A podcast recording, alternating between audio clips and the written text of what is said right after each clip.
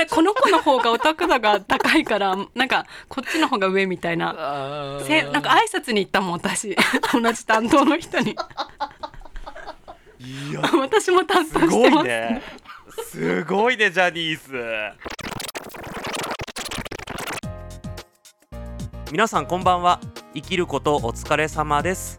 ゲイと女の御殿ラジオしょうちゃんですこんばんはバチャです。若くもないけどおばさんでもない。そんなネオおばさんの私たちが自意識をこじらせながら偏見と妄想を話す番組です。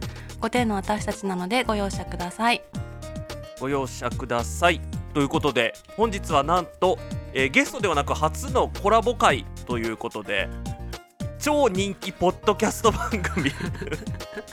はい超人気ポッドキャスト番組140字以上のゲイの中村さんをお招きしております中村さんは140字以上のゲイというライブドアのブログもされていてツイッターでは書ききれない思いをブログそしてポッドキャストで配信されていますがなんと記者としても働いてらっしゃる立派な方でねいらっしゃいます。はい、5点ラジオ5点のクオリティじゃないからもったいない方をねちょっと今回お招きして。本当。しかもまだ26歳でしたっけ？半ば 20, 20代半ばっていう若くてね全然ねおばさんにもかすってないんですけど。ねね。ちょっとねあのーなんか始めたぐらいの時か何もなんかうん。なんとなくこうね気になっていてあこういう人もやってらっしゃるんだみたいなのでうちらが勝手に知っていたっていうだけなので。でもねなんかね最初はすごいおしゃれな番組なのかなって思ってたんですけどなんかタイトルを見ると黒歴史のこととか書いてあったので、うんちょっとねあのー私たちにも合ってるんじゃないかということで今回は あの黒歴史についてなど、あのー今回ぜひ成仏してもらおうという企画です。それでお呼びいたしました。はいなのでそれでは中村さんよろしくお願いしますよろしくお願いします。はい中村です。ありがとうございます。いやめちゃくちゃいつもの声だいつものこちらこそ声いや本当に僕の方がちょっと御殿ラジオはあの毎日お昼時間に聞く癒しとして本当に大好きなポッドキャストでもうこれで本当にいやいやいや超光栄癒されますかね？なんかこう本当にこう二人の仲の良さと掛け合いがすごく心地よくて、な仲がいいんだなっていうのがすごく伝わ伝わってくるしなんかすごい笑い笑い笑いになって元気をもらってますいつもありがとうございます。よかった、うんよかったよかったです。あと全然おおしゃねねまだ若いのにね。おしゃれなポッドキャストでは全然なくて前ね、うなんかそのそうあでも声が多分ねおしゃれなんですそうよね。あああとねあのアイコン？アイコンうん。アイコンがすごく色とかなんかフォントとか。そうすごいね。ちょっとあれもう圧倒的おしゃれ感が。ですよね。ね。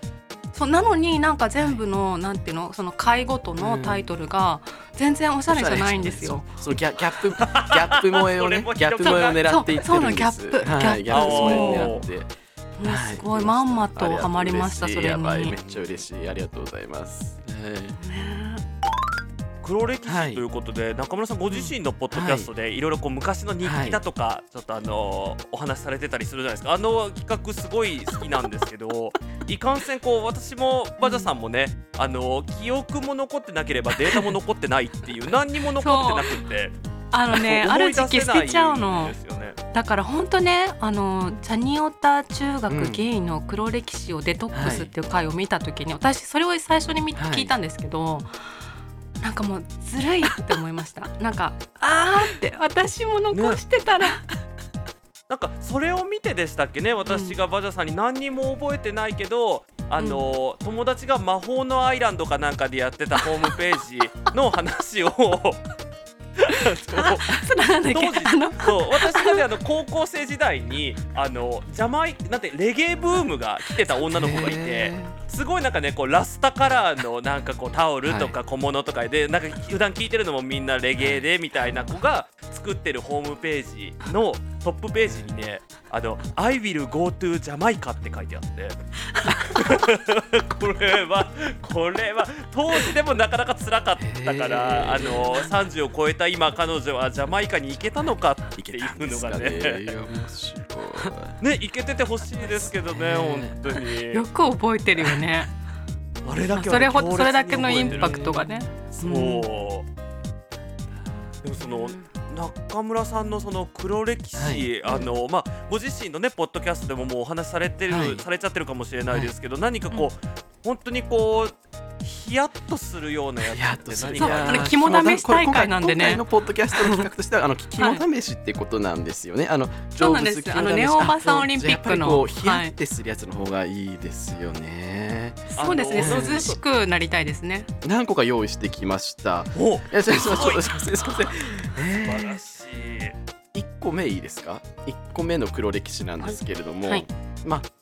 そのちょうど、バジャさんもあの、まあ、ジャニーズが好きということで、自分も結構ジャニオタだったんですよね。で中学校の時、はい。平成ジャンプがすごい大好きでで平成ジャンプ単体でも好きだけどこうこうカップリングでこう BL として見るのがすごく好きだったんですね。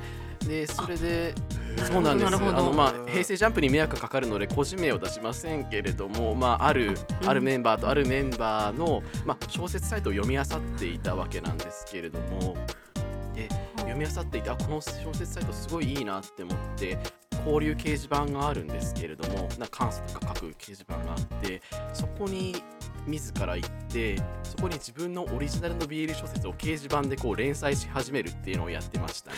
っていう。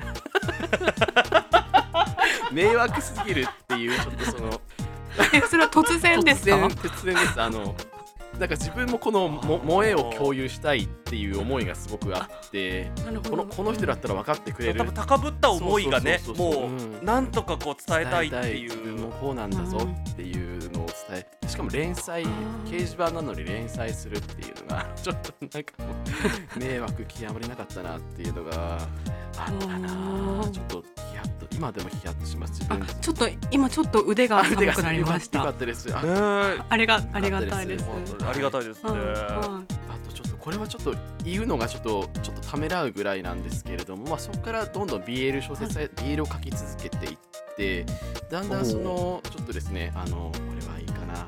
こうなんかこう自分も攻め自分もこの物語の中に入りたいみたいなあの良くない欲望が生まれてしまう。自分ついに入っ入ってきちゃってましたね 自分が。自分もちょっと良くいない欲望が生まれてきてしまってこうなんかこうあの多分ねこれもしかしたら分かる夢小説っていう文化があるのご存知でいらっしゃいますかね。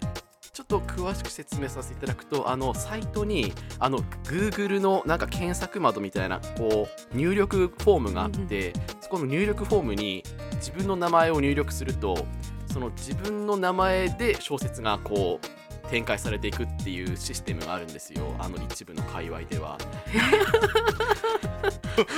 もう今だいぶヒヤッとしてますね。でもこれはあの、ねなんか すごいシステムですね。どんどんあのどんどんここをあの冷たくしていきたいんですけれども、はい。まあちょっとあと、いいあとでぜひ聞いてる方も夢小説で検索していただいて結構まあ2010年から2000年から2010年ぐらいのネット文化ですごい流行ったあの女女子に流行った文化なんですけれどもでそこでちょっと何を思ったかこうねその夢小説文化と BL 文化をこうががっちりこう合体させてその自分がそう自分が受けの立場で小説を読めるサイトをあの自ら立ち上げましたっていうところをちょっとやらせて立ち上げ？立ち上げました。はい。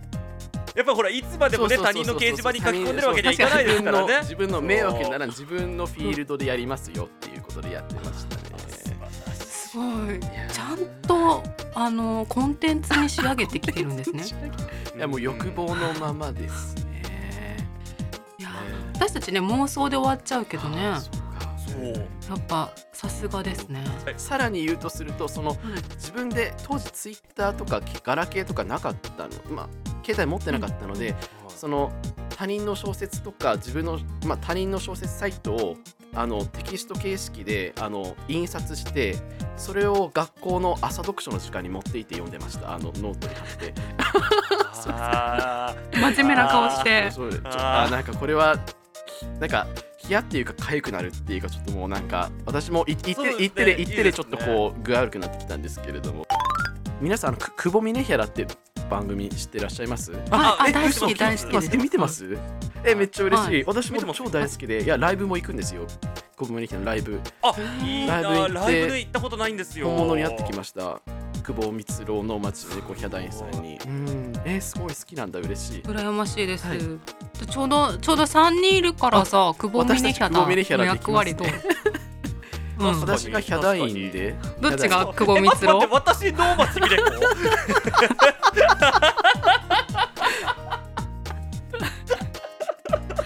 いいよ。どっちどっちがいい？だってだってもうヒャダイン取られてリアル女性だったらもうあともう私 能町みね子しかないじゃん。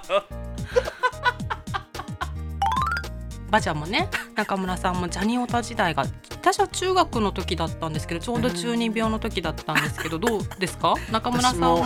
私も中学校1年2年3年の時があのちょうどジャニオタだったのでちょうど一緒ですね、中学ジャニオタ、あのちょっと私ごめんなさい全然はい。初心者なんですけど、うん。ジャニオタで、うん。その例えばこうコンサート一緒に回るとかって、うん。なかなか中学生だと金銭的にとかあとうん。親の許可だったりとかで難しかったりするじゃないですか、うん。なんかどういう感じでオタ活してました？当時とりあえずね各種雑誌は買いますよね、うんいや雑誌がやっぱ一番のメインのこのうんうん供給っていうか、そう。そうなんですよ。そうなの。もうジャニオタしか知られてないような雑誌がいっぱいありますよね。ジャニーズ雑誌っていうジャンルがあってあの明星とかデュエットポテトウィンクアップだったかなんかいろいろなポテトポポポあのポポポロもあるんですよ。なんかいろいろあって。でうん5冊ぐらいあるんんですよね。ジャニオタ雑誌っていうのがあって、うんうんうんうんその辺はもう一通り買って毎月。そう。あとまあ例えば「あんあん」に出たらまあそれも買うし、うんうんうんでそれを買って何をするかっていうとこう好きなカットを切り抜くんですよね。えー。であの私たちの時代は、まああのまあ、昭和生まれなのであのくなんなんていうの？透明の下敷きみたいなのにうん。自分でレイアウトして表裏ね。え やるんですよ。でそれを絶対持ってるの。ージャニオタは。あのあの下敷きうん。あの中に挟めるからちょっとノートで使うには分厚いんだよね。うんうん、でもそんなの関係ないの。だって授業中もさジャニーズのことしか考えてないから別に何にもその支障があってもいいの。うん。わかります であの休み時間になるとジャニオタ仲間とこうん。う合流して違うクラスとかにもいるんだけど、うん、でそれであのダンスの練習。あーやりますよね。やりますよ。私も踊りますよね。踊りますよ。踊れますよね。へ平成ジャンプのあの踊り踊れますよ大体。でそれで私はそ、う まあ、クラスの男子たちに惹かれるっていう。うん。だからもう恋愛対象に見られなくなるみたいジャニオタだと。気持ち悪いって思われるの？中村さんどういう活動してました？中学時代は。ああ大体同じですね。こうでも一点違うのはやっぱりこうあのー隠れキリシタン状態だったので私は。あの ね。やっぱりこのやっぱり男性であるっていうことなのであのちょうど私平成ジャンプの岡本くんが好きだったんですけれどもちょうど私の隣に座ってるギャルの子も岡本くん担で岡本担でなんかお。岡本くん担当のこう被ったんですね。なんかそう雑誌の切り抜きとか持ってきてなんかあ話したい話したいなって思うけれども自分はこうちょっと隠して隠れキリシタン状態でやらせていただいてましたね。あとなんかなんかねジャニオ生の男の子でね、でもね中同じ中学でジャニオタ何人かいるんだけどでうん。同じ担当だとなんか格上みたいなのがなんかつ けまつけません？なんかカーストみたいなのが。でもあるかもしれない。あるかもしれない。そう。あとでこの子の方がオタク度が高いからなんかこっちの方が上みたいな。せなんか挨拶に行ったもん私。同じ担当の人に。いや。私も担当すごしてます。いね。すごいねジャニーズ。今日ちょっともう笑い疲れて結構 やばいです本当に。後半は中村さん持ち込み企画。はい。あのまあ めっちゃあのめっちゃ目打っちゃった。中村さんなんかお若いのにグローブがお好きといいうことで。めちゃくちゃ嬉しい。この話をできるのがめちゃくちゃ嬉しいです。まず私おグローブが大好きなんです、そもそも小室サウンドがすごい大好きであの華原朋美とグローブと浜崎あゆみがすごい大好きなんですけどはいその中でもグローブは本当に毎日着てぐらい大好きでちょっとそんなグローブの話ができるっていうことをちょっと嬉しく思ってちょっとグローブの話をしたいなと思ったんですけれども。ぜひもう、はい。思いの丈を語たっていどこでまずグローブに出会ったんですか？大学34年の時に、あの YouTube で Faces Places を稽古が歌ってるのを見てあすごいかっこいいなって思ってこんなにかっこいい歌を歌う人がいるんだって思ってそのあたりからアルバムのなんか15周年で出たアルバムを買ってか買ったというかはい借りて、そこからもういろいろ聞いてますね。うん、あのどのぐらいまでえっとさか全部一通り全部遡りました？グローブ一は応多分ちょっと皆さんに比べたらちょっとまだにわかのにわかなんですけれども一応まあデビューの「Feel Like Dance」から最近の曲までは、最近のっていうかまでは聞きました。はい。うんうん皆さんって別にバジャさんそんねグローブそこまであれじゃないですかそうかそうあのただグローブ私が好きっていうだけあなので、へはいじゃあ中村さんが選ぶグローブあはい。ベスト3ベスト3は難しい。すごくちょっとまあ今これちょっとめちゃくちゃ今、難しいです今ちょっと迷いながらちょっと今考えてますけれども、はいはいまあ、はい一番とすればい私の一番は Perfume of Love ですね。あーいいね。えっとシングル4週連続同時にえっと発売をした最後の。知識量で圧倒され知識量で圧倒されてますけどすごいそう当時まだねほらあの8センチ CD でねねあのあれだったんですけどあの4枚すべて買って応募券を送ると非売品の、はい。あのシングルがもらえるっていうキャンペーンがやってましたね。えー、すごい勉強になる。ちょっともうなんか授業を受けたいです本当に。あの本当に授業を受けさせてくださいでも Perfume of Love まさにこの間私がほら「御殿ラジオ」でお話しした、うん。あの匂いが一番記憶に残っちゃうっていう、そう。なんかそんなような曲ですね。あなたの香りだけが残ってっていんですよ。う。私もそういうなんかちょっと自分の経験と重ね合わせちゃう部分もあるしなんかこう切なげにこう歌う感じ切なげな稽古がいいですよね。いいですよね。ババンじゃあ次のおすすめ曲は？2番目いいですかね。はい。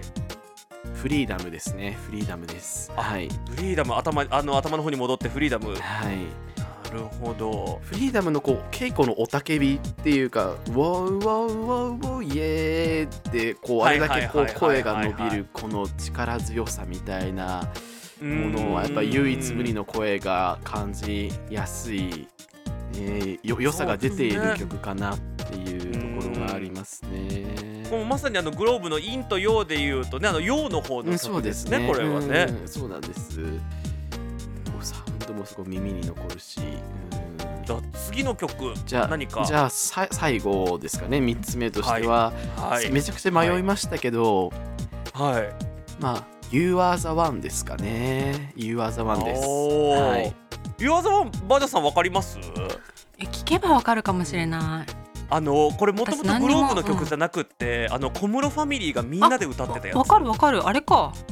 あれグローブも歌ってんの？あの TK, TK コネットよ。はいコネット、えグローブバージョンもあるんだ。グローブバージョン。グローブバージョンもあるんですよ。うん。どっちが好きです？あやっぱグローブバージョンでです。すかね。グローブバージあョン。そうですよね。そう圧倒的にグローブバージョンですよね。うーんそうなんです。やっぱりなんか私どっちやっぱこう陰のもちろん陰の稽古も好きだけど陽のこう力強い稽古のこう,、はいはいはいはい。こう私の声はどこまでも伸びますよってこう張り上げる声がすごいあうん。れが稽古のいいところだなと稽古さんのいいところだなと思うのでそういうこう声の伸びが聞ける曲がそのフリーダムと You Are the One かなって思って選びました。はい。グローブへの思いはもう大丈夫ですか？なんか語っておきたいこと。一個だけ言うとするとあの稽古あのワイドショーであの一時期もう稽古が歌えなくなったってことが言われて、で小室さんがもう稽古は歌えなくなったけれどもこういう曲を作りましたって言って2017年頃にあの稽古の肉声の音声が公開されたんですよ。うーん。それをその後こう公開するのかなと思いきやこうまあ仲違いしてしまった今後恵子さんはどうやって活動していくんだろうなっていうところをこうあの翔ちゃんさんにどう今後の稽古を見通していくのかなって教えていただきたいなと思いますけど。はい。あの恵子さんの復活を見たいっていう思いと、もうあのままにしておきたいっていう思いと、どちらもがありますね。あのなんでしょうね。最後の方のライブ映像とかも多分ご覧になったことあるかもしれないですけど、やっぱり売れなくなってくると全盛期のようなライブもできなかったりするんですよね。だからそのお金のかけ方だったりとか、あのも含めて一番お金かけてた時のライブ、まあ、ツアーで回ってた時に、真っ白のドレスに毎回血のりがべちゃってつくっていう演出があって、あこれ全ステージ分衣装用意してるんだみたいな。っていうようなこととかがあってですね。でその最後の方になるともうなんていうのあのドームツアーとかじゃなくてなんかこうななんていうのかな本当になんとか文化会館とかだよね。そうそうなんとか文化文化会館レベルになってくるわけですよ。そうなんかそういうのを見てると今恵子さんが復活をしたところで、なんていうのかなもしかしたら全盛期のままこの美しい記憶のままとどめておいた方が良かったのかなって思わなくもないかなってちょっと不安に思ってます。もちろん見たいですけどね。恵子さんがまたねあの楽しそうに。確かにわかります。なんかそのとどめておきたいっていうのはありますよね。うん。あのこのグローブのグローブ話の続きはちょっとあの中村さんのあのラジオのあ方で。いいですか？あまだまだ話す？ね。じゃあ。嬉しいです。ありがとうございます。どうしようかな。ありがとうございますいろいろ楽しいお話お伺いさせていただいてありがとうございました。本当にちょっとあのめちゃくちゃ笑いすぎて笑い疲れるくらいすごく笑ってしまったので楽しかったです。全然まだはい。足りないですよね。じゃああのうん私のラジオの方でぜひはいあのお二人にはねあのちょっとあれ台本があるんでしたっけ？すみません。あの私のラジオの方にも来ていただけるということなのではいはい。さあそれでは、えー、140字以上のゲイの中村さんでした。本当にありがとうございました、はい。ありがとうございあました。りがとうございました。あのなんと私たちゲイと女の子天ラジオの2人も中村さんの番組に出演させていただいております。そちらの方もぜひお聞きいただければと思います。ぜひ、えっと、私たちの番組と合わせて140字以上のゲイのフォローもお願いいたします。最後までお聞きいただきありがとうございましたぜひ番組のフォローお願いします。ブログで毎日交換日記をしています。ゲイと女の交換日記で検索してください。ツイッターでは「ハッシュタグ5点ラジオ」で感想などのツイートをお待ちしております。それでは今回もご容赦ください